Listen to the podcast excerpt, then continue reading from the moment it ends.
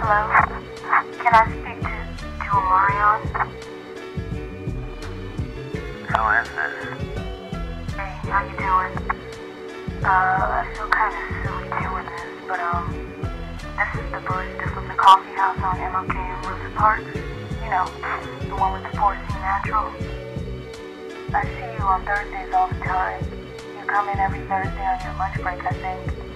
And you always order the special with the organic chai latte. My manager be tripping and stuff, talking about we gotta use water. But I always use some hemp milk for you, because I think you're kind of sweet. Um, how did you get my number? You always got on some fly blue tracksuit, and your Air Force Ones are shining all bright. Thanks. For real though. Who is this? So, uh, look, man. I mean, I don't want to waste your time, but I don't usually do this. And I was wondering if maybe we could get together outside the coffee shop one day. Because I do look a lot different outside of my work clothes. Okay. I mean, I got an art show coming up soon. Yeah, I'm an artist. Maybe you could come out and support? Wait, hold up. My cell phone's breaking up. Hold up. Can you hear me now? Yeah, so, what did you say? Come to my show? Uh, who all gonna be there? Hey y'all, welcome to Who All Gonna Be There, a podcast by artists for artists. We talk cash shit about everything. Sometimes we get messy, and it all counts as art because we say so. I'm Mel. I'm black and a woman and an artist. Uh, this week I am on vacation from my 12 jobs because it's spring break and spring is sprung. And I don't feel like doing anything. Yo, what's up? I'm Maximiliano, um, Maxi Max, um, marble reconstructionist, and um, that's the only uh, title I'm going to give myself this week. Those of you sitting at home wondering, asking yourselves um, how to support Nat Turner Project, you can subscribe uh, to be a Patreon of NTP. We have tons of great perks. Um, number one, of course, is supporting us. We have an exclusive Patreon only podcast uh, episodes, and we have our now legendary Patreon exclusive long running zine publication, Book of Sedition. NTP, we got an Etsy with all of our publications, and our newest one, the Black Abbey zine, um, based on our residency uh, at Alberta Abbey, the Black Abbey, with uh, a Black Art Ecology of Portland. We have totes, buttons, we give out advice, etc. And now our buttons are also limited numbers, limited runs, limited editions and future currency. Subscribe to us on iTunes and all streaming platforms. Follow us at Nat Turner Project on also the social medias. If you got a question or comment? Want to confess your love of Melanie or me? Email us at natturnerproject0 at gmail.com because without the zero, it goes to some white lady on the East Coast. Word. All right, so today we are chatting it up with Salimatu Amabebe uh, with Black Feast.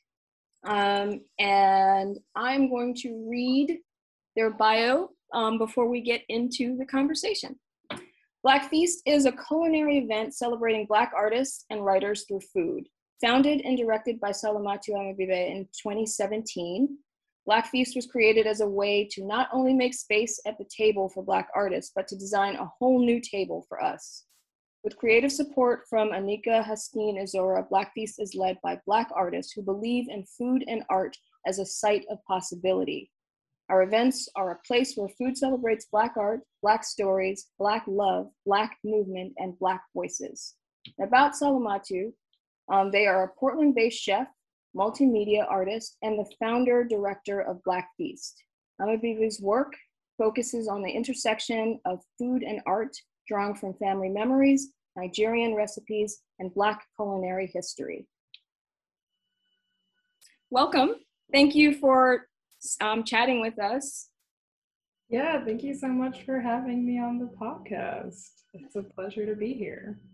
And it's it's definitely a pleasure to talk to you. Um, when Max told me that you said yes to chatting with us, I was super excited. Um, so, um, so we're going to start off asking the question that we ask everyone um, right now. How are you, and how are you dealing with all of this that has been 2020 to 2021? Yeah, honestly, it's a very good question. Uh, I am, I mean, today I am doing pretty well. Today I'm doing pretty well. I'm taking it one day at a time. Uh, I think how I'm doing with all of this is, um, I don't know, probably internally very poorly, um, but I think that uh, just like the nature of the person that I am, I tend to channel the hard feelings into work and try just to see what I can do and what I can create out of uh, all of the feelings of sadness and frustration and anger. Um, so I don't know. I think outwardly, probably I'm doing well with all of this, and inwardly, it's a it's a garbage fire. uh, yeah, our last guest um, used a term that I felt was really relevant. Um, they said that they were pandemic good. Um, I think that that pretty much sums it up. Yeah, yeah, yeah. I think that was a very good way of putting it. Yeah, I'm pandemic good. So you said you're channeling a, a lot of this through like your work.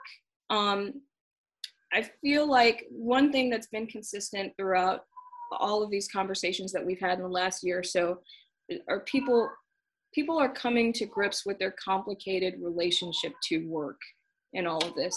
And I was I'm wondering like you're saying that you're channeling all of this through work. How has that sort of shifted or changed your relationship to work? um, versus like rest um, during this time? Well, I think it's the, I think it's something that a lot of I think a lot of black people and you know people of color are probably dealing with right now too of like just this feeling that you want to do something you want to contribute you want the world to feel like less like of a shitstorm and so you're putting all this effort into that but then like you the black person you the brown person doesn't get to receive any of that rest doesn't get to receive any of that care. And um i think like many others i'm aware of that contradiction and i'm aware that that is something that i am participating in and I'm trying really hard, but it's like the conditioning of my entire lifetime and then you know my parents entire lifetime. So i think that you know it really runs deep that concept of you know our community is deserving of care but we as part of that community are exempt from that in some way. So i think that you know how i view work right now and how i'm trying to view work at least is like viewing myself as part of the community that i'm trying to serve. And uh, and that's a really difficult thing because i am constantly feeling really overwhelmed and like just sad i'm feeling sad a lot so um yeah, I think that things I'm trying to slow down a little bit. That's definitely a big part of it. And trying to have honest conversations with myself about what I actually want to do and what I actually feel able to do and able to contribute. But it's, you know, every day it's like relearning the same lesson. I think I get it one day. I'm like, I put up a boundary and I stuck with it. I did it. I mastered boundaries. And then the next day I'm like, wait, I have to do this again? But I did that. I did the boundary.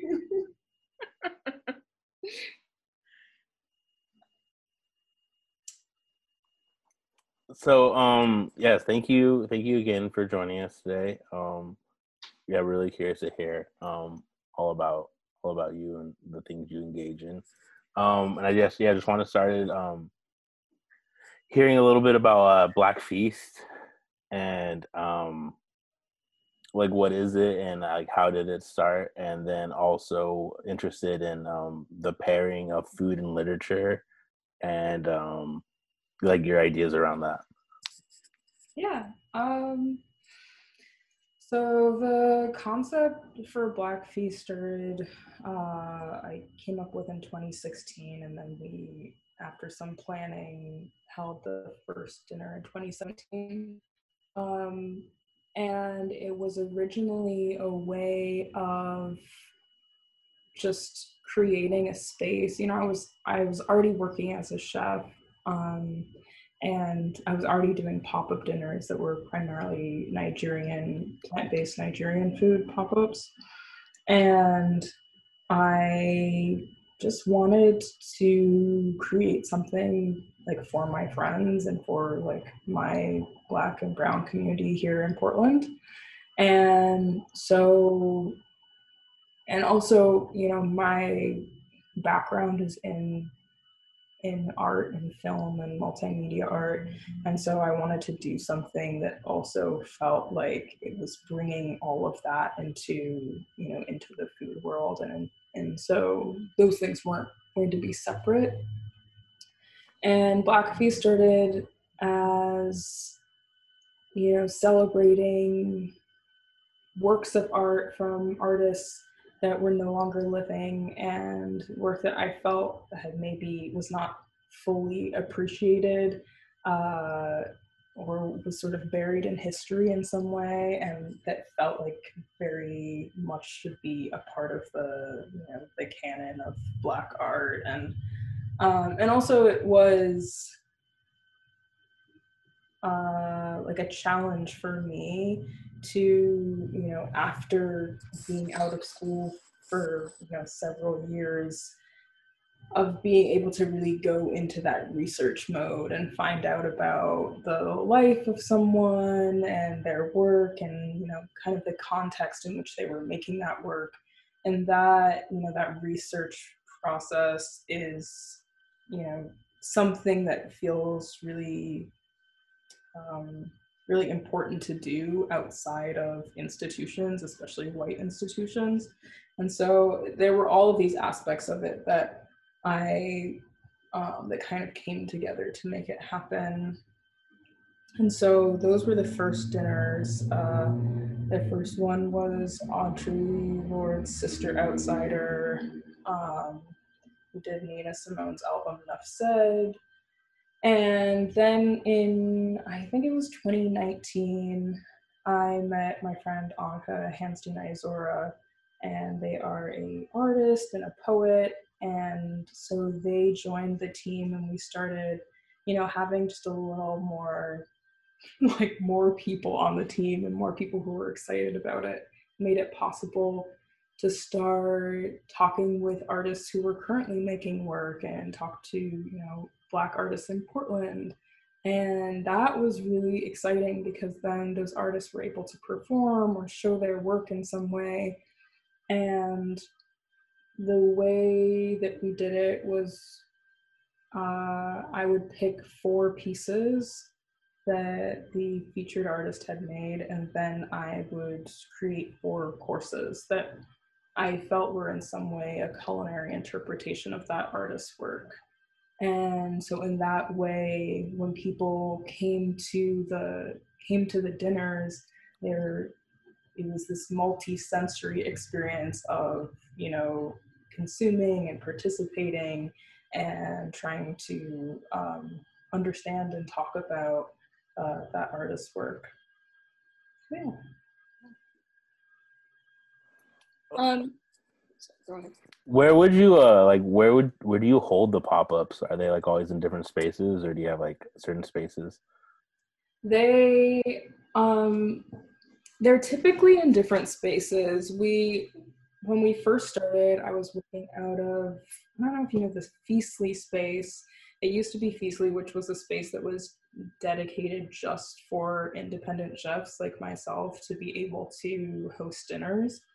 And so uh, I was able to use that space until their business stopped existing. um, and then after that, it was a little bit of a struggle to um, to find spaces, but we always seem to find them. Um, but we have done them out on a farm in southeast Portland. We did an outside dinner. We did it at uh, Yale Union and um, I don't know, many other places.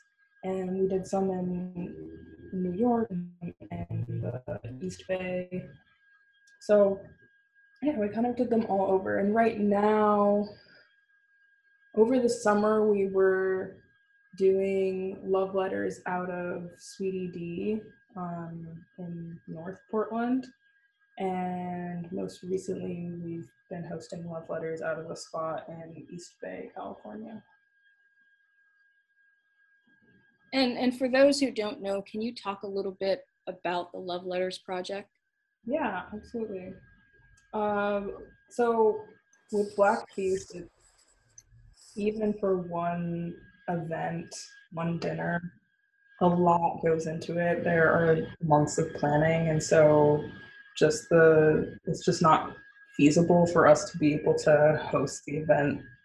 Um, it's barely feasible for us to host it on a monthly basis, and definitely not more than that. And just you know, last year especially wanting to provide more support to Black community. Um, felt it felt like we wanted to do something more often, and so Annika is based in New York, and I was doing an artist residency in Berkeley.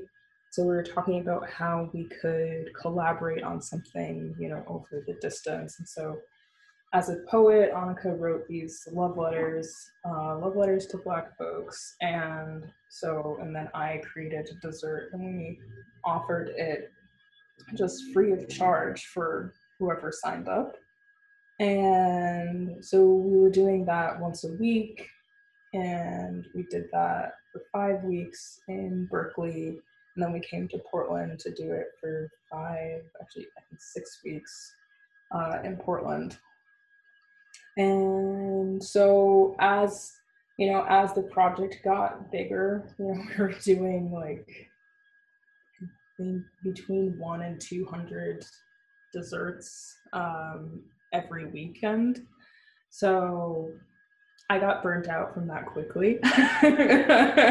so after 10 weeks, I was pretty exhausted, but I um, yeah, we started also offering, we got a lot of flower donations. And so we were able to offer, you know, bouquets as well as desserts and love letters. And then we were able to start doing care packages. Um, so yeah, it kind of built from there. And um, we did, the last one was on Valentine's Day.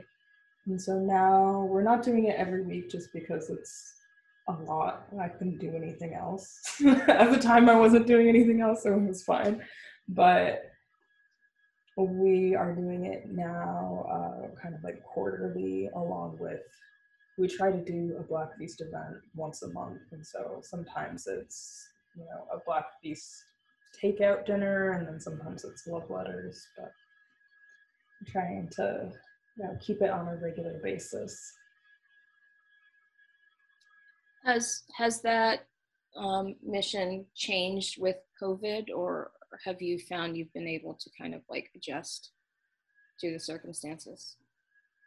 I mean, it's it's definitely different because before we were we were doing dinners for typically about 50 people and you know doing a 50 person dinner four courses um, and trying to find the space for that and trying to find the space for that at low enough cost that we can also offer our tickets sliding scale um, is a lot. And but also at the end you get to have this amazing meal and see everyone all in one space and you know the featured artist is there and also gets to experience that and so a lot it feels like there's a lot that's lost with not being able to all gather in one space at the same time. We would never have been able to do like serve food to 200 people every weekend if like if it were a sit down dinner. So in some ways we get to we get to do those higher numbers um, and we get to reach more people every week um, when we do takeout events. So and i don't know that we would have thought to do that if we hadn't had that restriction we hadn't had had to do that um, so that has definitely changed and um, I I look forward to being able to do sit down dinners again. But also, I think that um, I think it's really nice to be able to do takeout as well. And I think the other part of that has been before we were doing sliding scale. So the way that our pricing worked was that if you're white, you pay a ticket price for a four course dinner. Um, and then black and brown folks can pay sliding scale. And that made it so that basically we could cover our costs. We could cover our costs, we could pay our staff, we could do that, you know. And then last year, I just was like, I just need this shit to be free for Black people. Like, I just need to make this just needs to be free. At this point, like, why are Black people paying for anything? so I, so I made it free, and and you know, there's the week that everyone who was already out here, I mean, even people who weren't, even Black people who were just like sitting at home minding their own business and weren't like trying to do a thing were getting their Venmos like hit up. And so being, you know, a, a collective, an organization that is like already, we're already out in these streets, you know, and so, so we got like enough money to be able to just host free events. And at the time it felt like, oh, we can just do this. We can just like, there's this money that people want to donate to us so that we can host these events. Um, and then this process of understanding that that doesn't last, it doesn't last on, you know, the moment of, of guilt, of white guilt, of being like, I gotta do something, let me like throw some money at this like problem so I can so I can feel better. And that is, I think, I mean, this is a, a sort of a side note, but something that I talked to Annika, my collaborator, about is just like the trauma of watching white people like care or pretend to care about racism and then go back to not caring is way worse like way worse than if they just hadn't cared to begin with. And so I think also seeing financially what that looks like, seeing this huge spike and being able to um, really have the freedom to offer something for free and feel um, like we could do that for a while and then have that while be up, it sucks. it sucks. So that's where we're at now is that the while is up. We still want to offer shit for free for black people. Um, so it's uh, you know, it's like the process of just getting more funding. Um, and reminding people that we're still out here and that we're still existing and we're still trying to do the same shit that we've been trying to do since the day we started hosting meals.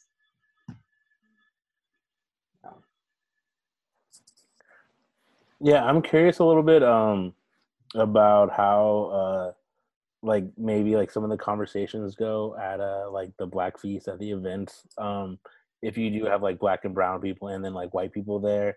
Um does it ever like do you ever have to like regulate the conversation? Does the conversation always just like have like positive um like tones throughout it? Is it uh does it ever get like um it just seems like I just, I'm just curious about like also like having like I guess like white people be a part of these things, um how that uh how that uh interaction exists with it. Yeah, I think that most of the time I am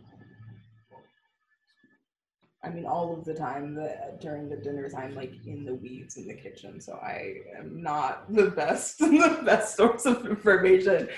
But post, um, post, you know, working in the kitchen, I, what I've heard from people and what I've heard from white people is that they have felt like they needed to tread really lightly in that space, and I think that you know, that's a feeling of discomfort of knowing that you're in a space that is really not for you, um, but that you are allowed to be in. And I think that, you know, I've said this before, I'm not interested in offering white people a, an opportunity to cosplay like what it is to um, to be black or what it is to feel um, you know that something is not for you. But also i do think that that experience of feeling uncomfortable in a space and also choosing to participate in in that event and choosing to be there and knowing that you're not the center of this dinner in any way is is an important thing for uh, for white people to experience and recognize. And and I think that it's still a beautiful event. There's nothing that's like combative about it. It doesn't feel um uh, I I don't know. I think that it has always been really beautiful for me and I I've never had to break up any fights.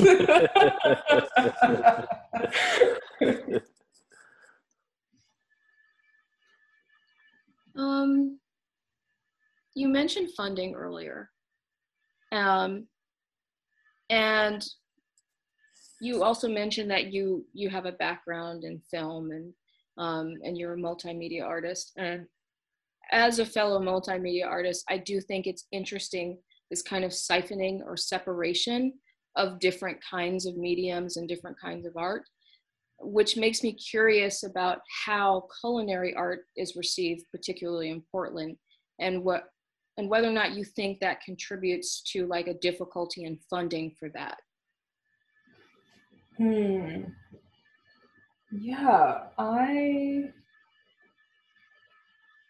I don't know how it's received in Portland. I feel like um, it seems like in the past five years, I've seen so much more, you know, so many more people who describe what they do as a combination of food and art. But, you know, at the time that I came to Portland to start doing this, uh, I did not know anyone else. You know, I knew a few people who I had done a residency with and um, who also sort of like chefs and artists in some capacity but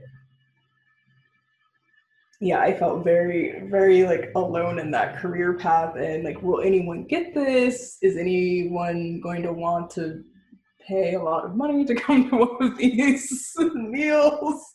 Um, so I don't, it does feel, it still feels pretty new. Um, and, you know, I think that where I was at you know, at the beginning of starting Black Feast and where I am now, just in terms of like how I view food and art and that kind of that intersection is really different. And I used to think that in order to, you know, in order to get the funding that we needed, it really needed to be sort of this like elevated food. It needed to look like you know, tweezed everything, like tiny, tiny bites on a giant plate. and and then recognizing how that's you know that's not how i grew up eating and that's not how that's not how nigerian food looks and i thought more about you know what feels um, authentic to to me and to like my own lineage and my own roots um, so I don't know. I'm getting off track at this point, but but yeah, I I mean I think the answer to your question is that I don't really know. I don't know um, how uh, culinary art is really viewed anywhere, um, but I definitely think that because it's it feels newer and it, like the popularity of it feels newer that um, it is hard it's hard to it's hard to get funding for that because it's you know restaurants kind of exist in a in a completely different sphere than you know visual art, art or multimedia art and um yeah um. you kind of touched on this a little bit but i'm interested um if you could talk a little bit about like your uh your cooking background or your like history with cooking, like um, how you came to food, uh, where your like passion for food um, came from, and what made you start like cooking and all like all that. Hmm. Yeah, um, I grew up cooking. Um, my mom and my dad were both uh, very good cooks and very different cooks. Um, and I kind of came into the restaurant world just through necessity. Um, I graduated from college uh, pretty young and I needed a job immediately.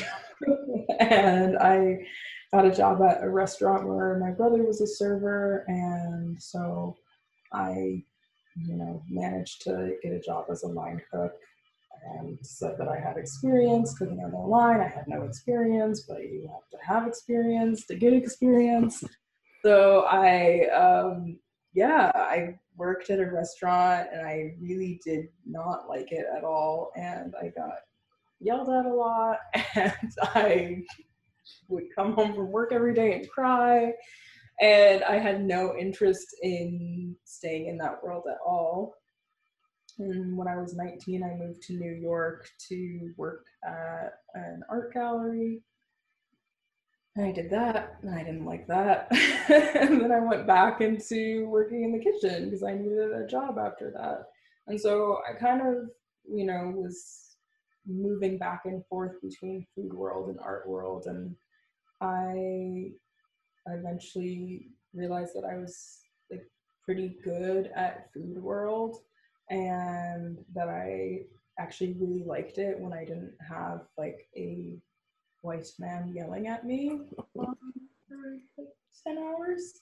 So uh, so I kept doing it and um, I studied at a residency in Berlin that was the it was a residency that combined food, art, and ecology. And I got to be around other people who were doing some, you know, collaboration between food and art.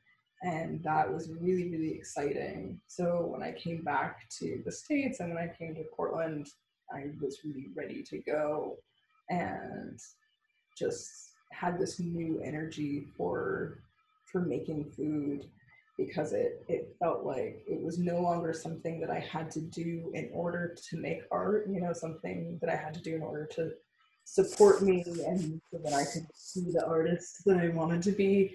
But it was this way of having the way that I made money also be the thing that I was really passionate about and being able to kind of tie my own artistic practice in with um, you know, making food for people.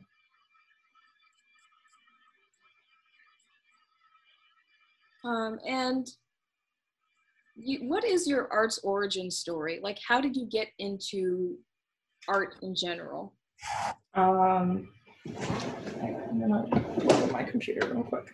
How did I get into art in general? Fun. Uh, I don't know. My my mom is a. I don't think that she would describe herself as an artist, but she is an incredible artist, and she can make anything flawlessly. Um, and so she really, you know, I was, um, I have three siblings and we were all homeschooled for a while.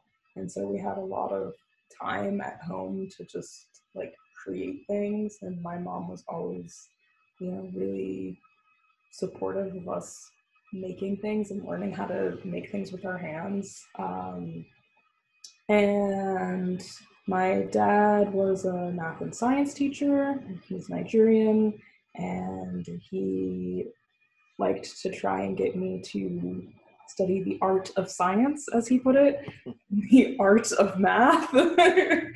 so uh, there was like a bit of a coming out process when I told him that I was going to study art in school.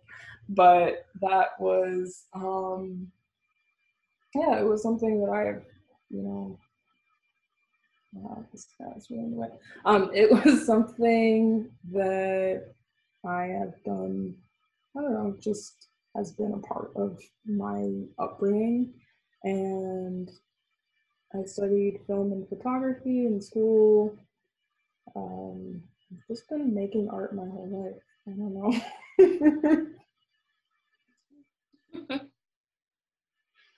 I wish I had a better origin story. Like one day all happens. And so, um, before you started doing uh, Black Feast, you uh, were or had been doing. Um, sorry, something fell over there. Um, you had been doing um, vegan uh, Nigerian pop ups. Um, mm-hmm. I was wondering if you could talk about a little bit about those, and also if it's something that you're still doing. Yeah. Um, I started so the vegan Nigerian pop-ups that I did, I was working at this job that was not paying me enough to survive. And so I was like, I want to start, like, I want to do some of my own cooking stuff. And so I started doing, I was like, oh, I'm going to host a dinner. And I don't even know what I was cooking. I was like just like made up a menu, like a plant-based menu. And I was just gonna have it at my house. And like 10 people showed up and it was cute and we had like a little dinner. And then the next one that I did, I had never really thought about cooking the food that I grew up eating with for other people other than you know close friends once in a while and so I decided to host a vegan Nigerian pop up. And I, maybe not the wisest move, but I just like put my address on there because I was like, oh, like the last time only like 10 people showed up. It'll be fine. And I think like 45 people showed up at my house.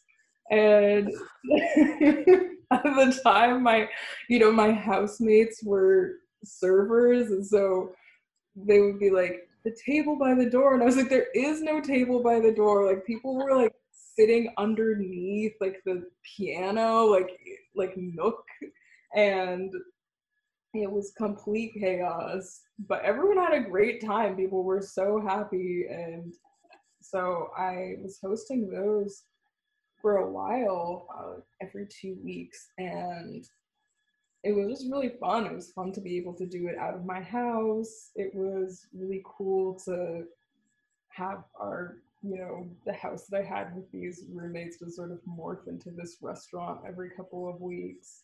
Um, and then when I was able to actually, you know, like cook out of a commercial kitchen, that uh, that was like a lot better. And although I really do miss I miss hosting the dinners at my house. It was really fun.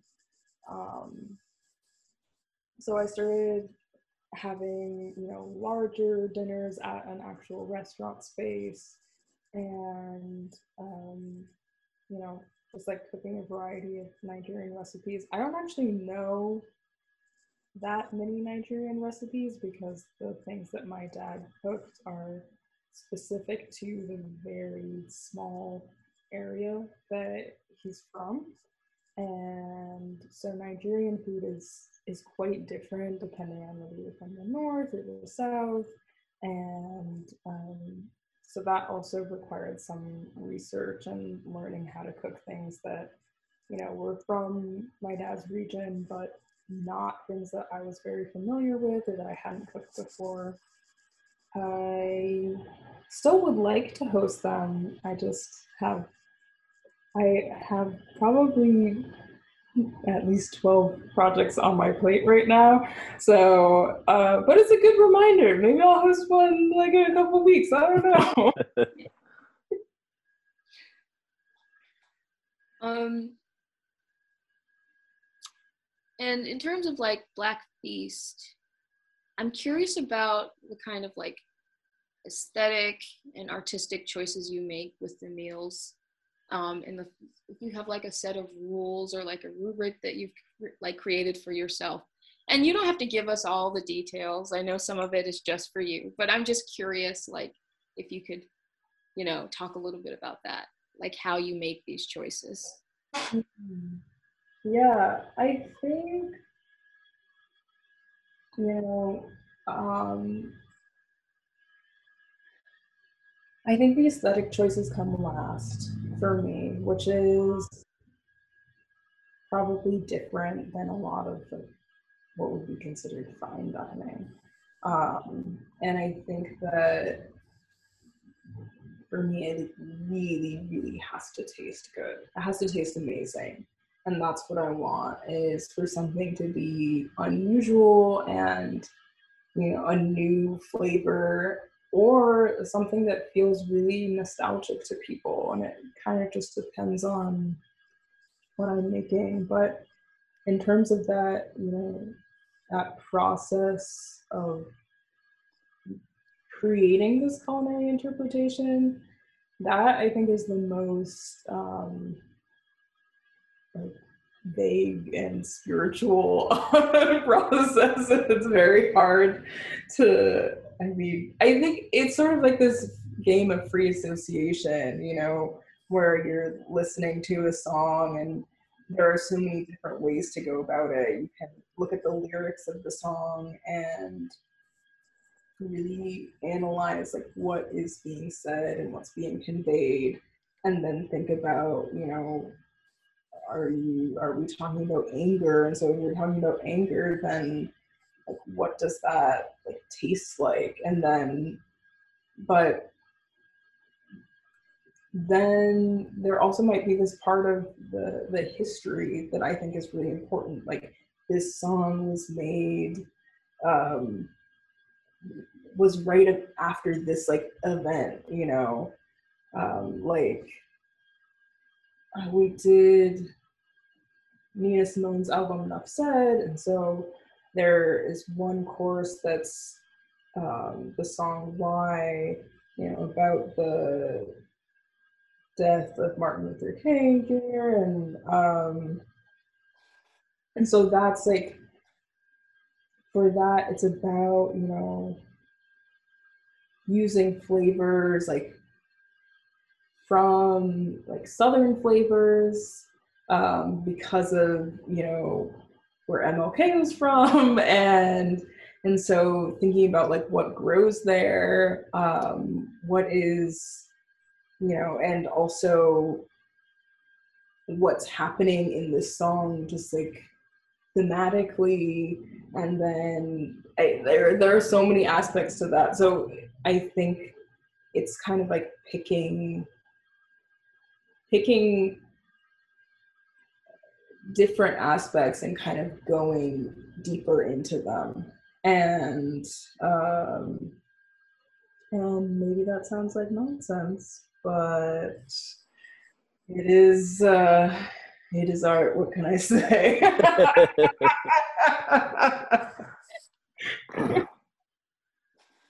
um to to follow up on that is there ever like um a time where like the same food or the same dish has been like used for two different things like does like a specific song and then maybe like somebody else's like essay is like oh this is like the same dish.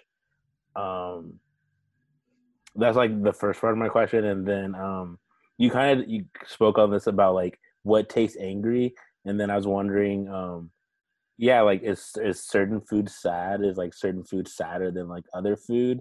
And then because like when i think about food it's like hard for me to like think about it in a negative way like food being sad. I was like oh all food is like happy right? Um but yeah is there like sad food or like these other emotions? And then um but yeah if the if the same dish um ever fits the same thing more than once. Yeah, um I I don't like repeating things. So there might be a flavor that is similar. Like I might use the same ingredient for something, but everything, if there are any repetitions, it's very much accidental. I don't I don't I honestly don't remember anything that I've made. to be quite honest, I do not have an archive. Like the only way I know is when I look at past menus and I'm like, oh damn, that sounds so good. um, but yeah, I don't I don't remember the things that I made, which is makes it easy to then just create something new every time. Um, and yeah, are there sad foods?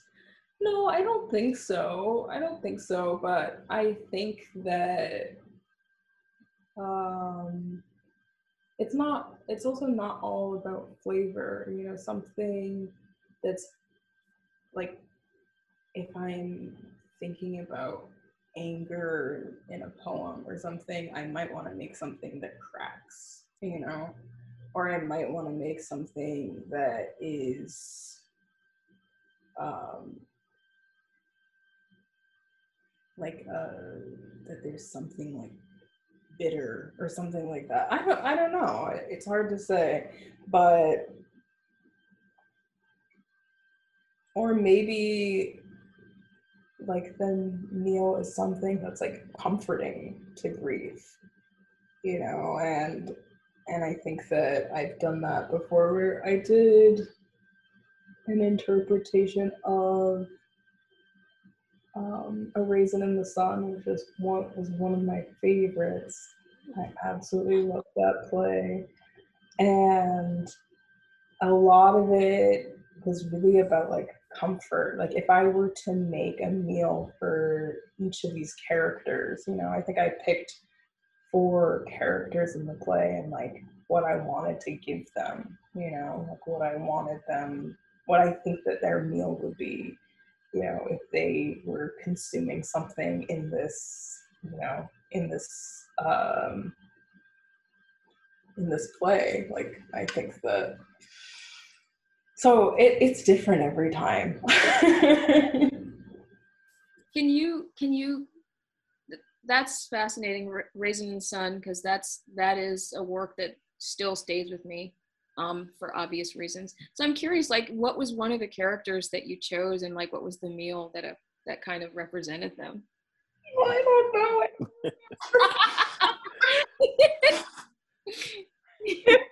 I don't even remember what I ate yesterday. that's that's fair that's fair.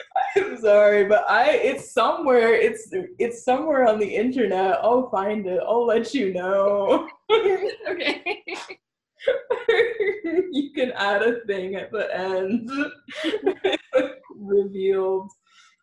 Yeah. Um, and okay, so going back to one of the things that you said about when Max brought up with one of his questions about how um, it is you've created these spaces that prioritize Black and Brown people, um, but all are welcome. Um, I'm just wondering how this registers for you as like the creator of this space because like Raisin in the Sun, Nina Simone, these are very specific charged references, right? So you have audiences that come in sort of knowing it and kind of getting and understanding it, but then you have parts of the of your audience that have no idea really what's going on. And I'm just I'm I'm curious like how does that register with you as the artist of and the creator of these moments? I guess the hope for me is that, you know, if you're going to a dinner that is about a raisin in the sun, that you will read a raisin in the sun. that is that is my hope. You know, my hope is that it is an opportunity for people to engage in something that I feel is like essential reading. Like I really think that that is essential reading, and I. So, uh, you know, I you can't you can't force anyone to do something that they don't want to do, and at the end of the day, if white people want to pay, you know, X amount of dollars to come to a meal, um, and they haven't read a raisin in the sun and they're not going to, I mean, I can't do very much about that. But I feel like I have set up all of the things to make it very encouraging and enticing for them to read a raisin in the sun. um, so I, you know, and things things change over time you know that was a model that felt necessary for me at the time being like a broke chef who was trying to figure out how do i do this without any funding mm-hmm. and in an ideal world i would like to do more things that are just for black people and that are completely free and that are funded. That's the goal, you know? And um, having been in that space for the past year and and doing that for the past year has been incredible and um, and it's been really hard work and I hope that we can continue to do that and you know, I do want to host events that are for everyone, but I specifically, you know, the goal of Black Feast is really about supporting and nourishing Black community. And the more that we can do that, the better and the happier I will be. Um, kind of along those lines. Earlier, you're talking about like how um you're mostly like cooking in the kitchen and like you miss like most of like the conversation like that goes on.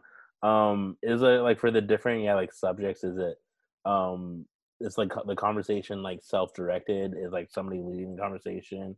Um or is it just like oh eh, this is the subject and um as people are like eating and stuff like they can engage with it like however they want to um or yeah just like curious about that yeah, I think there's a lot of freedom to engage how you how you want to, and um,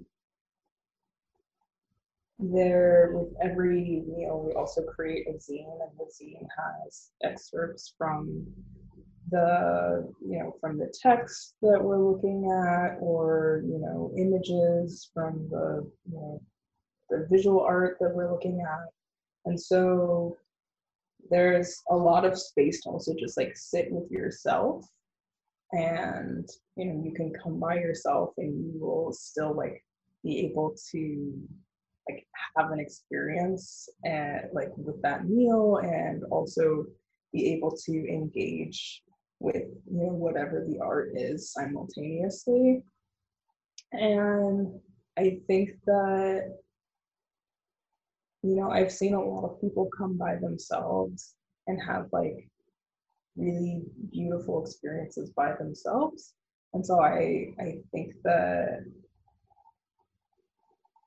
um, I don't I don't really want to hold anyone's hand through like talking about you know talking about race. I think that you know people will choose to engage like at you know at their own will and that seems important to like let that happen and to and to for me as someone who's helping to create that space just providing like the care and the nourishment for people um yeah that's that's like the biggest thing for me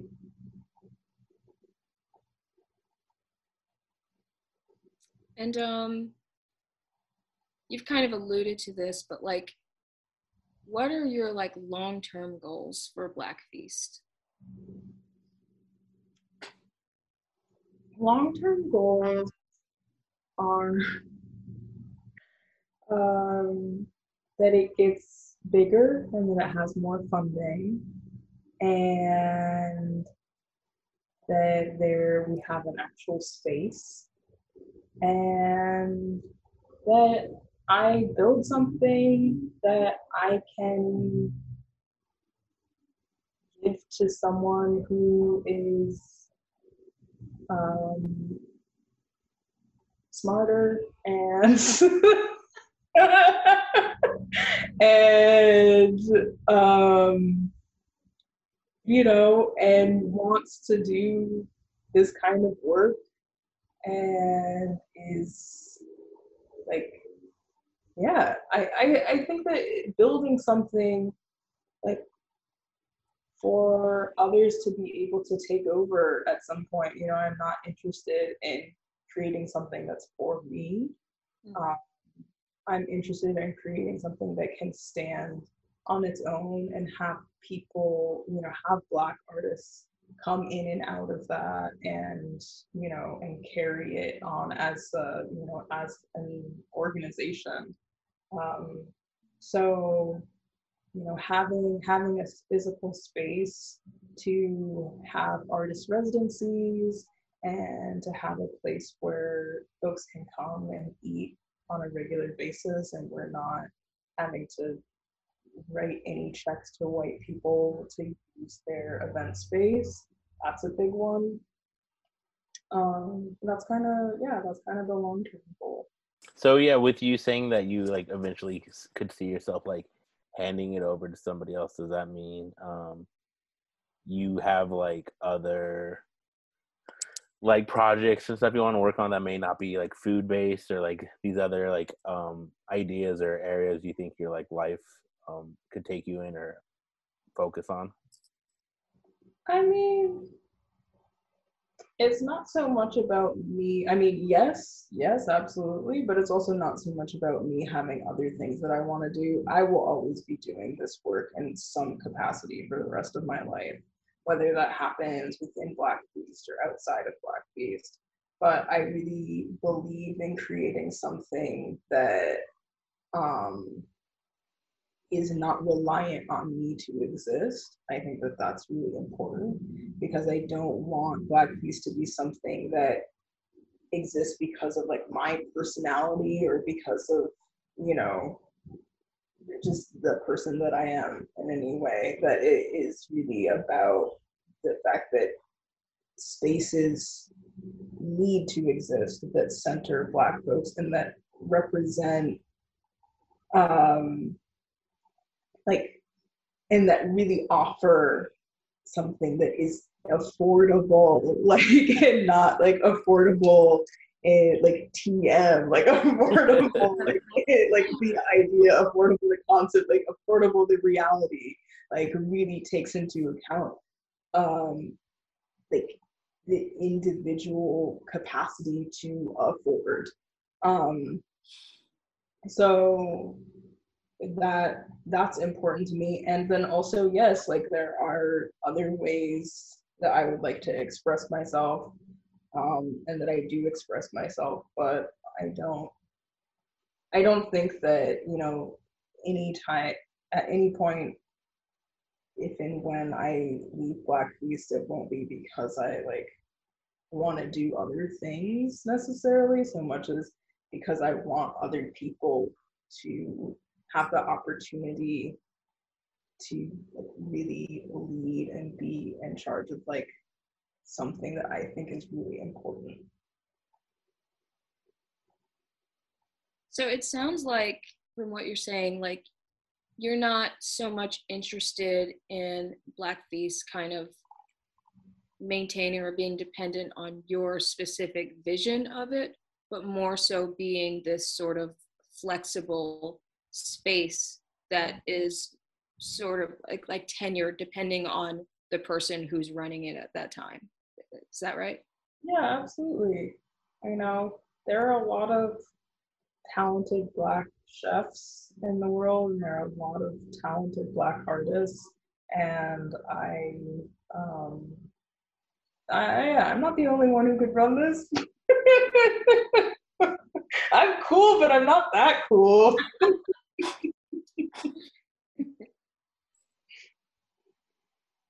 Um, I was also wondering, like, when you talk about like eventually wanting to have like a space, um, and then thinking about like all the the things that like happen at a, like a black feast. Um, so would this space be like it would be like a restaurant? It'd be like a space that would um be able to have like other types of events as well, or like what kind of space? I guess we do you envision? Yes.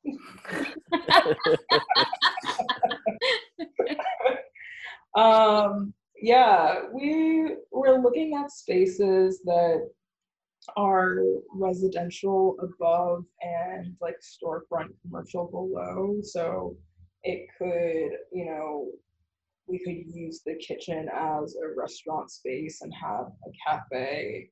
And then the above space could like also host the residency and we could have like backyard area. So we were looking at spaces like that, just that we were dreaming about. Um, yeah.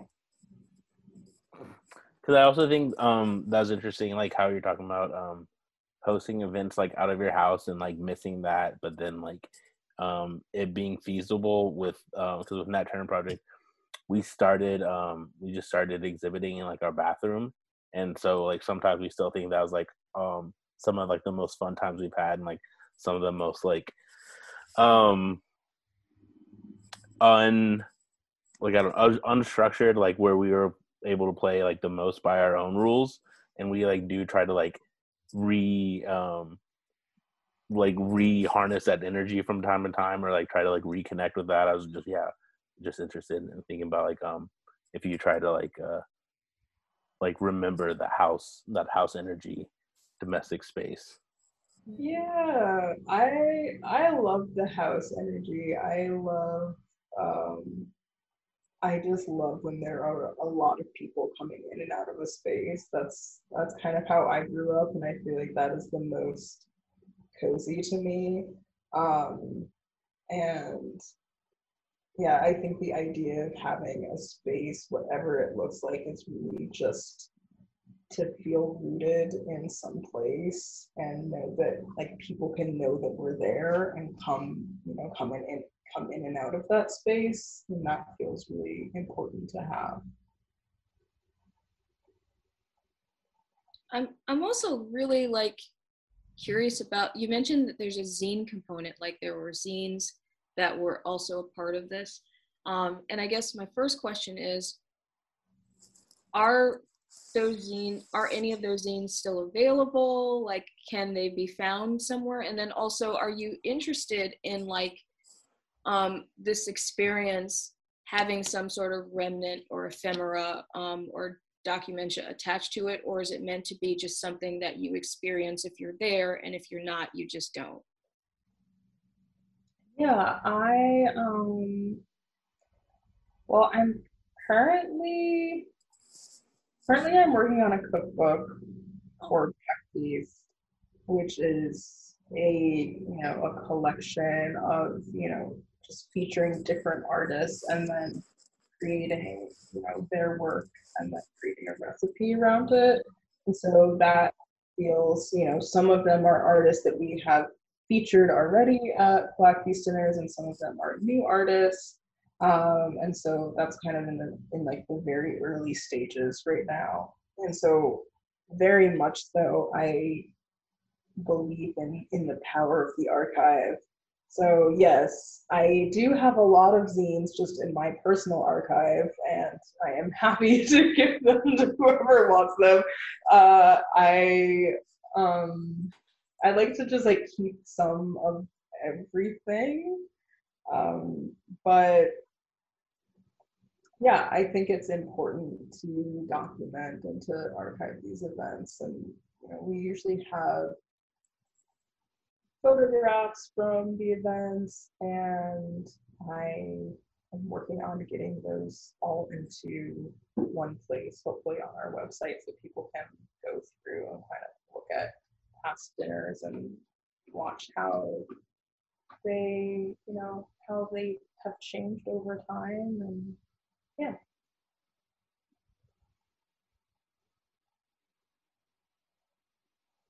What are um what are some of your favorite uh places to eat or like get food at in Portland? Um, Akadi is my favorite. They're currently closed until June, um, which is I did not know that. Wow. yeah. I'm so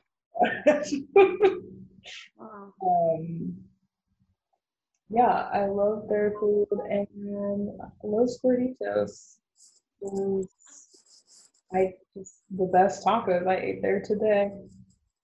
Um, those are yeah, I feel like those are my favorites. I'm sure there are others. Um, but I can't think of them at the moment. Yeah, no, I definitely get down on those gorditas for sure. That's the spot. Do you feel that you've you've mentioned a little bit this kind of the sort of changes that have happened since the inception of Black Feast and what it is now. So I'm wondering, like, what what is the biggest change that has happened um, between these two time periods for you for Black Feast?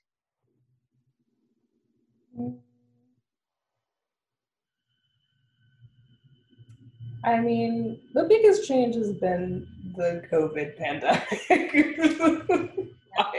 I, mean, that's an easy answer, but uh, yeah, it's. Uh, I mean, that's the biggest change is because we had to uproot our entire model and, you know, figure out how do you do something that is so much about looking around the room and seeing all of these other black people in your community and like experiencing this meal together and how do you change that? And and hold like the you know the strength of that when people are just coming to pick up a meal and then leave. And like i think a big part of that is just putting a lot of care and intention into every aspect that you know that you can produce and that you can give to people. And so i think that that has changed a lot. And um and i definitely i definitely miss getting to getting to cook for everyone in one space but you know maybe someday.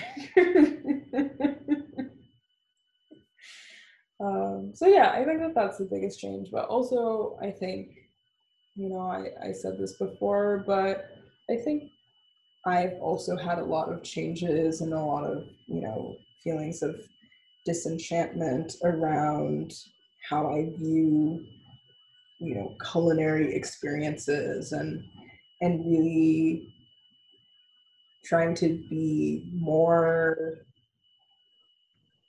um I guess trying to make something that feels like truly nourishing.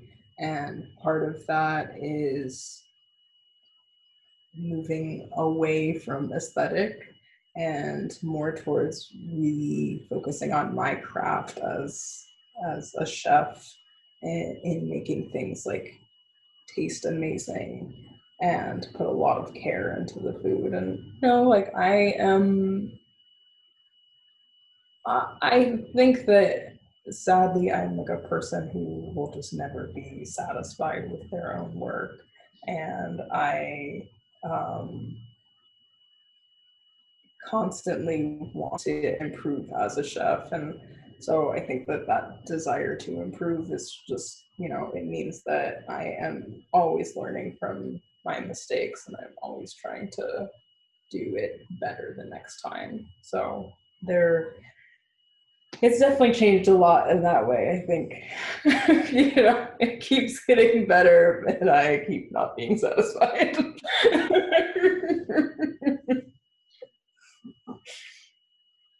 Um, and I guess my final question, I guess, would be Do you have any words of wisdom or advice to up and coming folks who would want to kind of get into this kind of work? Like, where would they start with something like this? um, yeah, for independent chefs specifically, yeah, independent chefs, artists, I would say, yeah, start small, start with what you can do and build it from there. And um, and also like as like black and brown people we've been we have constantly made work and made art and food outside of the institutions outside of the like you know legally the spaces that we can legally operate out of and just fucking embrace that because there is some deep conditioning around thinking that the thing you're doing is only legitimate if you're out of like this restaurant kitchen or if you have like these fancy table settings or whatever. But you know the best food is made in like a home kitchen and you can do a lot out of like your own kitchen. You can do a lot out of you know a friend's house or a backyard and if you're making something with you know with a lot of heart in it and you are good at what you do like your community is going to come out to support you. And you know black and brown people we've been at the forefront of everything from day one. So it doesn't it doesn't matter. You don't have to like try to fit into like a white person's idea of what is legitimate. You know, we get to decide what's legitimate. And so, you know, make your food, make it out of wherever you have access to. Ask people, be like, hey, can I use your kitchen to do this thing? And they might say yes, you know? Yeah, it's it can be hard, but I think that it is getting I don't know. Maybe it's getting better. Sorry, that was so dark. and we're gonna end on that that tiny shred of hope. like Sorry. um, it's sometimes it is getting better, and then sometimes it's not, but then it'll get better when it's not.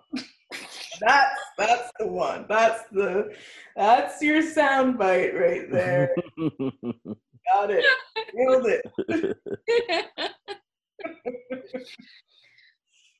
well, all right. So now it's time for the segment. Today we just have one segment, just the facts with Max. I guess wait for the second half. Um, yes, now it's time for Just the Facts with Max. I'm stating facts, facts, facts, facts, facts. During the U.S. Civil War, more than 178,000 black soldiers served across 175 regiments, making up 10% of the Union Army's soldiers and representing the key to the Union's victory. I'm stating facts, facts, facts, facts, facts. Okay, so now it is time for our parting words um, as we close out. Um, Max, we'll start with you. What are your parting words? Um, parting words are um, everybody stay COVID safe. I know we're all Biden, um, Biden at the bit. Is that the expression? Biden at the bit. Chomping Um, at the bit. chomping at the bit, biting at the nail beds, um, to to be COVID free. Um, stay COVID safe. Um, yeah, thank you, Salimatu, for being here. Thanks for being a part of who all going to be there. Um, it's been fun. It's been fun talking to you. It's been fun getting to know more about you, more about Black Feast, um, and everything else. And um, what else? Um, big things are coming 2021 NTP. Um, everybody be good. Um, I don't know what other taglines I can use. Um, stay safe, y'all. Keep it easy. Um, be well. Was yeah. I'll, I'm stop. Okay. Stop saying stuff. Um, I would like to thank Salimatu for joining us and talking about um, her, their work and the food um, and just hearing about Black Feast and food as art um, is just fascinating to me um, because I know so little about it in general. So it was just kind of illuminating to hear your thought process and what goes into this kind of work, which sounds not easy at all. Like just like the numbers that you were throwing out are just I I shudder to think about. I, I, I, still don't know if I grasp exactly how you managed to do all of this, um, but um, it's thoroughly like fascinating and impressive. And just thank you for sharing with us and being so generous with your time. Um, and then, like in the spirit of that, I guess my parting words are food is love. Um, and then we'll leave you to the last word, as is our custom. Um, so Wow, that's a wow, a lot of pressure. um, no, thank you so much for having me. This has been really nice, and it's been wonderful to uh, get new questions about you know this my own process and about Black Feast, and it really helps me to like think back and reflect on all of the all of the years that we put into it, um, is really cool. And I guess that my parting words would be uh, salt is very important. It's very important to put salt on your food. And if it's good salt, then don't even worry about it. That's it. All right. okay, so you can stop recording, Max. bye, y'all. We didn't do the bye. Bye. Oh, we had to do bye, y'all. I okay. Good night, y'all. Good night, y'all. You can string that together later. Um,